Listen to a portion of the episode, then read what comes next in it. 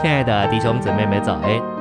今天早上，让我们一起来读第五周周三的内容。今天的经节是《哥林多后书》三章十八节。但我们众人既然以没有帕子遮蔽的脸，好像镜子观看，并反照主的荣光，就渐渐变化，成为与他同样的形象，从荣耀到荣耀，乃是从主灵变化成的。四章十节。身体上常带着耶稣的致死，使耶稣的生命也显明在我们的身体上。晨星喂养，基督是头，他为着成功救赎所受的苦难是完全的，但他为着产生并建造基督身体所受的苦难还没有完成。这样的受苦也称为他的受苦。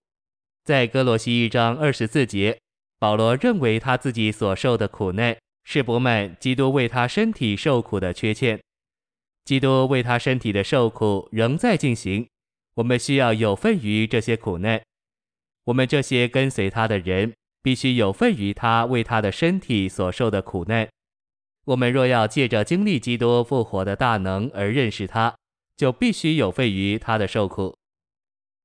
信息选读：为着我们的变化而受苦。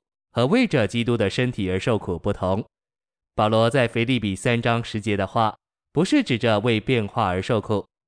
我们若比较腓立比三章十节和歌罗西一章二十四节，就会看见保罗在腓立比三章十节说到的受苦，乃是补满基督为身体所受患难的缺陷。当我们为身体受苦时，我们就经历基督复活的大能。我们要经历基督。必须在他复活的大能力，不可在我们天然的生命里。我们越认识基督复活的大能，就越有份于基督的受苦，因而有同他受苦的交通。基督徒所经历的苦难，并不都是同一类的。事实上，基督徒所经历的苦难至少有三种。第一种苦难是所有人类共有的，因着人堕落了，苦难是无人能免的。由于堕落，受造之物变得老旧了，受造之物堕落败坏了，并且正在朽坏。在旧造和堕落的人身上有许多灾难和疾病。信徒与非信徒都是人，灾难是人免不了的。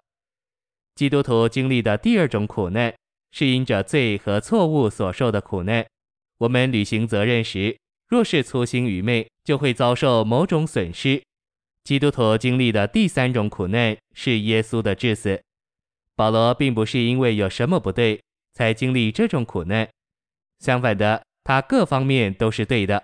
然而他却受压、出露绝料、遭逼迫、被打倒，这些都是为了耶稣的缘故，为了身体的缘故，也为了新约执事的缘故。保罗和其他的使徒都没有错误。这些特殊的苦难与他们的错误没有一点关系，但他们仍然有外面的人，这个外面的人需要被销毁。当主耶稣在地上时，他没有犯一点错误，在他身上没有一件事是不对的，但他外面的人需要被销毁。因此，耶稣的致死不是惩罚、改正或管教，改正、惩罚或管教我们，不是耶稣的致死的目的。耶稣的致死也不是天然的灾难，反之，耶稣的致死乃是有一种逼迫、反对或对付临到我们，要销毁我们天然的人，就是我们外面的人，我们的肉体，使我们里面的人有机会得以发展并更新。谢谢您的收听，愿主与你同在，我们明天见。